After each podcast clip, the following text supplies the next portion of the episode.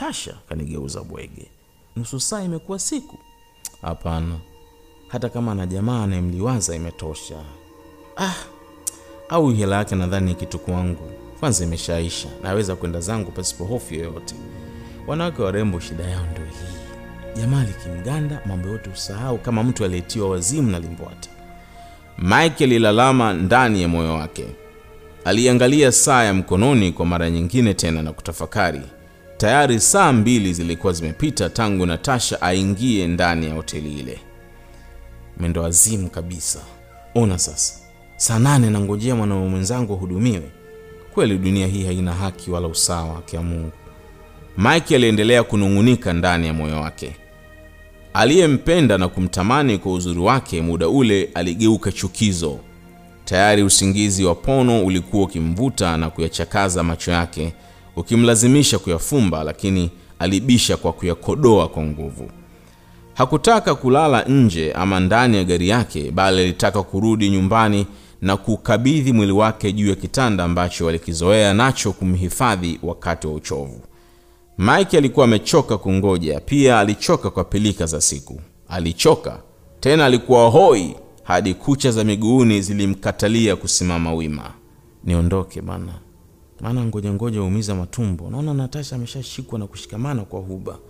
Acha amhudumie mtunzaji, lakini ah, nikiondoka pasipo kumjulisha nitakuwa nimevunja kanuni za kazi yangu. Nimjulishe sasa. Ah, kweli bwege sio lazima atiwe alama usoni. Hata namba yake nilisahau kuichukua. Oh my god, hili hoteli nitaanzia wapi kuulizia na nani wa kumuuliza?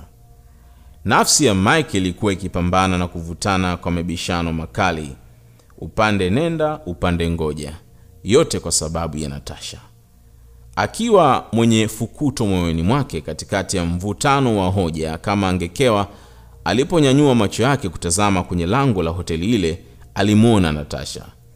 Alikuwa akitoka hotelini kwa kasi ya ajabu, miguu yake peku peku, viatu vikiwa mkononi. Haraka pasipo kusema jambo, alitumbukia ndani ya gari. Uso wake wa kupendeza ulionekana kujawa hofu. Wakati akiingia ndani ya gari, kiatu cha mguu mmoja kilimponyoka na kuanguka chini. Hakujali tena, hakuwa na hisia ya kukikosa. Mike, tuondoke haraka! Sauti iliyojaa amri ilimtoka Natasha wakati akiipandisha na kuishusha pumzi kwa shida. Alionekana kupatwa jambo lililoifurusha furaha yake na kumfanya mwenye shaka. Natasha, unaonekana huna furaha tena, kama kuna kitu kinakukimbiza huko utokako. Kulikoni? Maki alihoji wakati macho yake akienda kugonga kwenye lango la kioo la kuingilia na kutoka hotelini pale. Mike, ondoa gari haraka, maisha yangu yako hatarini. Natasha aliongea wakati akimsukuma Mike na kumshikisha mikono yake kwenye usukani akitaka waondoke. Mike alitii amri na kuiondoa gari hiyo kwa kasi. Walipofika kwenye lango kuu la kutokea, walinzi walizuia gari kutoka. Mbona mnaondoka kwa fujo kiasi hiki? Kuna usalama? Kwanza huyo abiria wako akafanya nini atokako? Maana inaonekana kuna jambo linaloendelea. Alihoji mlinzi yule mrefu mwenye gwanda la rangi ya bluu na masikio mabegani yenye rangi nyekundu kama ua la waridi. Nimepokea simu ikinijuza kuwa kuna dharura nyumbani, kuna mgonjwa, natakiwa kwenda mapema. Natasha aliongopa. Pole dada wangu, pia samahani kwa usumbufu. Sasa mnaweza kutoka. Mlinzi aliongea kwa adabu, kisha alikimbia kwa haraka kwenda kulifungua lango kubwa la chuma na nakshi za kuvutia. Tayari Mike kama matakwa ya mteja wake aliondoa gari kwa kasi kama mtu aliyekuwa kwenye mashindano ya Ferrari akikusudia kuishika nambari ya kwanza. Gari ilienda mbio, wakati sawa na wakati upande, kwa kasi tena kwa kutikisika na kuishika ardhi kwa nguvu. Tunaelekea wapi Nata? Mike alihoji. Sinza. Natasha alijibu kwa mkato tena kwa haraka. Alizidi kuigeuza shingo yake na kutazama nyuma walikokuwa wakitoka. Wasiwasi ulikuwa ndani ya moyo na kutawala mwili wake. Kilio ndani ya kifua kilimfanya kugugumia kama mjamzito aliyekuwa akipalazwa na uchungu wa mwana tarajali. Mike hakutaka kumtazama Natasha, bali aliyakaza macho yake ili kuiona njia. Aliwaza kisha kuamua kuhoji kwa haraka. Natasha, kumetokea nini? Mike, ni simulizi ndefu, lakini fahamu kuwa maisha yangu yapo mashakani na unapaswa kunisaidia. Endesha gari kwa haraka uwezavyo, unifikishe kwangu please, alieleza Natasha. Sawa, lakini mbona unalia? Na kama kuna tatizo unahitaji nikusaidie, nitawezaje wakati silijui tatizo? Mike, utafahamu tu, cha msingi endesha gari kwa haraka, nitakusimulia tukifika. Natasha alijieleza. Sawa, lakini funga mkanda kwanza. Sawa Mike, Natasha alisema wakati mkono wake ukivuta mkanda na kuuzungusha kupitia begani mwake. Mike alijitikisa kidogo ili kujiweka sawa kwenye kiti chake cha mamlaka. Kwa hofu iliyokuwa imemwingia, mikono yake ilikuwa imeanza kuloa kwa jasho. Gari haikukataa kwenda, ilishika njia ya lami nayo kushikika. Kwa haraka walitembea kuelekea sehemu ambayo walikusudia. Kipimo cha mwendo cha gari ya Mike kilichokuwa mbele ya macho yake kilizidi kuzunguka kwa kasi. Kilipanda na kusomeka kilomita 135 kwa saa, safari ikiwa katikati ya barabara inayoelekea na kutoka Moroko ukiwa mwenge. Ni kweli tena, ilikuwa hakika kubwa kuwa Natasha hakutulia katika kiti chake kwa amani. Alijawa hofu kwa hisia. Alijua fika lazima kuna watu walikuwa njiani kumfuatilia. Kila wakati aliyazungusha macho yake na kutazama nyuma. Hakuota kuona kitu chochote, kwani alihisi Mike aliendesha gari kwa kasi iliyostahili kumshinda adui. Je, ni kweli? La hasha, mawazo yake yalikuwa kitu bure. Yalikuwa kama mtu auchezeaye moto angali na petroli mkononi mwake. Alizidi kugeuka na kutazama kwa makini katikati ya usiku ule uliokuwa umepunguzwa kwa kasi na taa za barabara hiyo nzuri. Mike, kuna gari zinazotufuata nyuma, ziko mbili. Natasha alizungumza kwa hofu. Si kitu, maana kwa mwendo tuliokuja nao sio rahisi kutupata kwa wepesi kiasi hiki. Mike alizungumza ingali mikono yake ikiwa imeuganda usukani. Hapana Mike, gari zile nazifahamu, zilikuwa pale hotelini, tena karibu na pale ulikuwa umeegesha gari lako. Natasha alizidi kutoa maneno kwa hofu. Moyo wa Natasha ulipasuka vibaya, uliingiwa na wasiwasi mkubwa ambao hakuwaza wala kuota kuupata maishani mwake. Hofu ya kukamatwa na red poison ilimtawala. Oh my God! Natasha alitamka kwa sauti. Mchecheto ulimkumbata, utulivu ulimhama, alijawa na kiwewe. Natasha, tulia. Kwani nieleze nini kinaendelea basi? Nikakuuliza utaki kusema, lakini unataka msaada wangu. Kama vipi niegeshe gari uteremke basi, maana naona kama umeniingiza kwenye kasheshe, tena kwa jambo ambalo silijui. Mike alizungumza kwa mamlaka. Sekunde chache akiwa katikati ya mwendo mkali, sauti ya kushangaza aliisikia na kukiona kioo chake cha kushoto kikimwagika kwa kasi. Ilikuwa ni risasi iliyoagizwa kumtisha, pengine kumtaka kusalimu amri ili asimame. Mike, risasi hizo, kuwa makini, Natasha alionya wakati akijipenyeza na kulala kwa hadhari kwenye viti vya nyuma. Salamu za risasi zilimtoa Mike kutoka katika ulimwengu wa kutofahamu. Alijua kuwa Natasha hakuwa mtu mzuri. Kama alikuwa mzuri, basi alikuwa na watu wabaya. Alibaini kuwa maisha yake na ya Natasha yalikuwa yakining'inia hewani juu ya uzi laini kwenye mto wenye mamba wenye njaa. Hakutaka tena kuhoji juu ya kile ambacho kilikuwa kikiendelea. Machafuko yaliendelea kuandama. Risasi baada ya mlio ziliendelea kumiminika na kuiparamia gari kwa uchu. Hatimaye kioo cha nyuma ya gari kilikubali kumwagika kwa fujo. Kilisalimu amri ya washabaha waliotumia nguvu ya vidole vyao kuzifyatua risasi kwa fujo. Mike alijitahidi kuzikwepa kwa kukilaza kichwa chake upande upande. Mwendo aliuchochea na gari ilikubali kuchochewa. Lilienda kwa kasi upande upande, huku na kule, lengo lake kujinusuru. Hey, Natasha! Mike alitoa sauti ya mshangao kwa alichokiona wakati ule. Natasha tayari alikuwa na Nighthawk Ladyhawk, aina ya bastola ambayo ni hatari kwa maisha ya mwanadamu. Natasha, una bunduki? Mike alihoji wakati ambao alijaribu kuiweka sawa gari yake iliyokuwa ikiyumba na kuzalisha kelele kali za msuguano. Wewe ni nani? Mbona sikuelewe? lakini? Mike alihoji kwa mashaka. Natasha hakujali swali la Mike. Tena na tena alinyoosha bastola yake kupitia uwazi wa kioo kilichomwagika. Alirusha risasi mfululizo kwa ujasiri. Alikuwa na shabaha. Gari ya pili ilionekana kuachwa nyuma kidogo. Aliipiga kwa risasi tairi ya mbele ya gari ile. Jeep iliyumba pande zote, lakini dereva wake alijitahidi kuituliza na kuisimamisha wima njiani mbio za kumnasa mtoro zikikolea. Gari moja iliyokuwa na staha ilikuwa sawa sawia, ilitambaa kuwazinga kwa mbele. Kila wakati ilishindwa kufanya vile. Mike alikuwa mzima kwenye usukani. Ghafla kwa mbele, kabla ya kuifikia Shelly, gari kubwa ya kifahari Ford Expedition lilijitokeza likitokea njia iendayo Sinza. Lilisimama wima kwa jeuri. Walishuka wanaume wawili, watu pandikizi wenye wajihi mkubwa na wa kuogofya, mikononi Bushmaster M16, bunduki nzito za kisasa. Hofu ilizidi kumtafuna Natasha. Mike naye alikuwa taabani kwa hofu, alijuta kushikamana na Natasha. Mike, unataka kuokoa maisha yako au unataka nini? aliuliza Natasha wakati akipuliza moshi uliokuwa ukifuka toka kwenye kitundu cha mbele ya bastola lake. Natasha wakati ule alikuwa tayari kupambana. Hofu tena ilikuwa imeuaga mwili wake. Alijua ulikuwa wakati wa kuipigania roho yake kwa upanga, hata kwa moto. Hali ya Mike ilikuwa tofauti.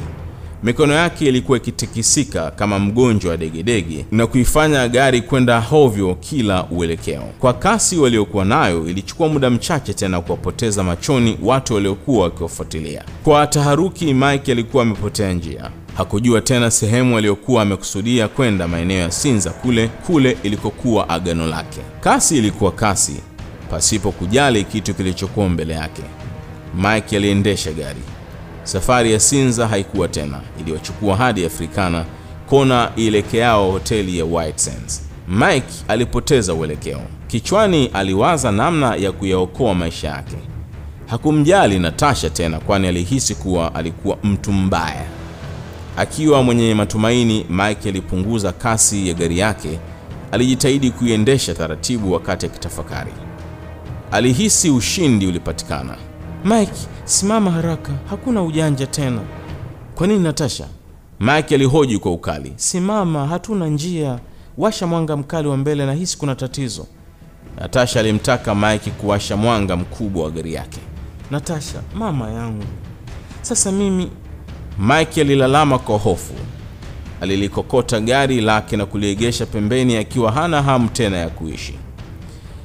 Yalikuwa magari matatu yaliyokuwa nyuma ya watu watano. Wote walivaa suti nyeusi, miwani na mikononi walikuwa na bunduki. Wawili silaha nzito za kivita na watatu walikuwa na bastola, zote zikiwa zimeelekezwa kwa watoro waliojishtaki. Natasha, umeniharibia maisha. Mike alizungumza wakati mkono wake ukiupiga usukani kwa nguvu na kuilaani amri ya moyo wake iliyomwagiza kumbeba Natasha. Ningejua kama wewe ni shetani jambazi. Hey! Umeshachelewa Mike, waza namna ya kujiokoa hapa. Nisamehe, sikutarajia timbwili hili kutokea. Natasha alizungumza wakati akijaribu kujiandaa kuijaza risasi bastola yake. Tokeni nje, mikono juu!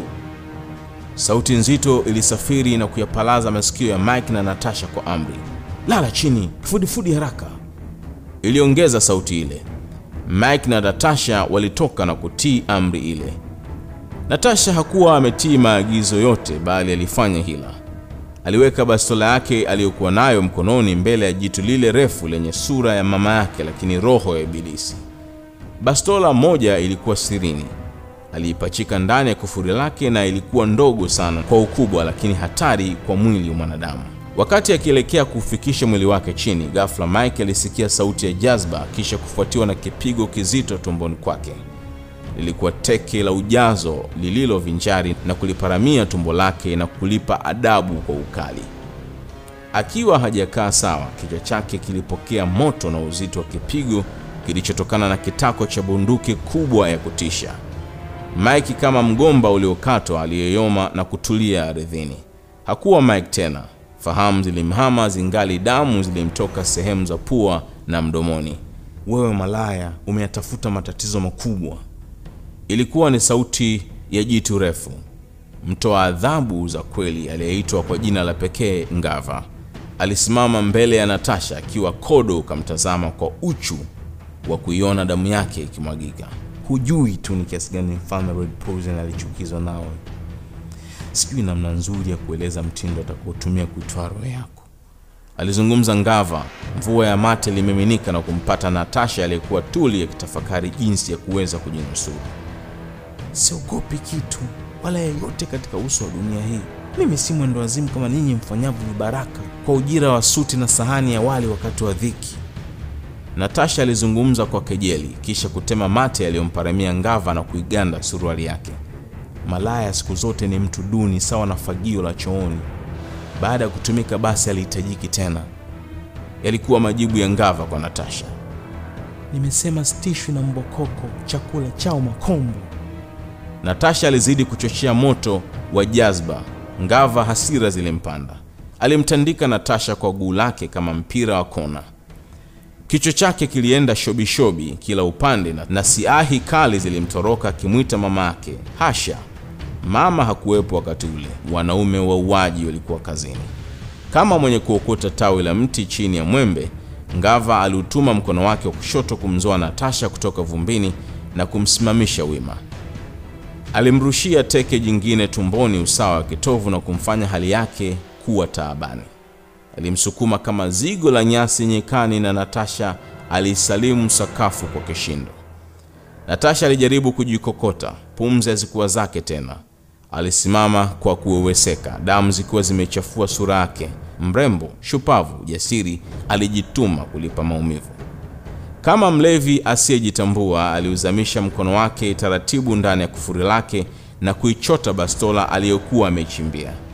Mkono ulianza kutoka na taratibu alikusudia kuuona ubongo wa Ngava ukiwa katikati ya barabara ile yenye mashimo. Natasha alisema na moyo wake, lazima nikuue mwendo wazimu mkubwa. Tayari aliamidi kutoa uhai wa Ngava. Ngava muda wote alimtazama kwa dharau, akijua kuwa hakuwa na kitu tena. Ngava! Ilikuwa ni sauti ya mwanaume kati ya wale wanne waliokuwa wakishuhudia kipigo alichokuwa kikipokea binti yule mrembo. Aliruka na kumchoma mtama Ngava na kuanguka chini. Bastola ya Natasha ilikuwa tayari imeshatema jino lenye ujazo wa kutoa uhai wa mwanadamu. Haraka ilipita kwa kasi pasipo kumdhuru yeyote. Natasha alijirekebisha tena, akiwasogelea wawili wale waliokuwa pale chini. Haraka alimlenga Ngava na kuiruhusu risasi kumparamia Ngava. Hamadi, siku ya kufa nyani, miti nayo huteleza. Bastola ilikuwa kibogoyo, haikuwa na risasi tena, haikuwa na kitu zaidi ya kucheua moshi kwa hasira. Natasha alibaki kuduaa kama jimbi aliyechoshwa kwa kipigo kikali. Jicho la huruma lilimtoka, kisha alinyosha mikono yake angali akielekea chini kuchutama kama duma katika windo la swala nyikani. Ngava alimrukia Natasha na kumtandika kwa paji lake la uso. Maumivu yalimsalimu Natasha na kumfanya mfu tarajali, akiishia kwenye mbingu ya taharuki, taabani, akiwa hana fahamu. Okota wa tia ndani ya buti. Ngava aliwaamuru washirika wake kufanya kazi aliyokuwa amekamilisha kwa weledi. Kama mizoga iliyopigwa radi, Natasha na Mike walizolewa na kuburuzwa hadi kwenye buti ya gari moja nyeusi iliyokuwa pembeni.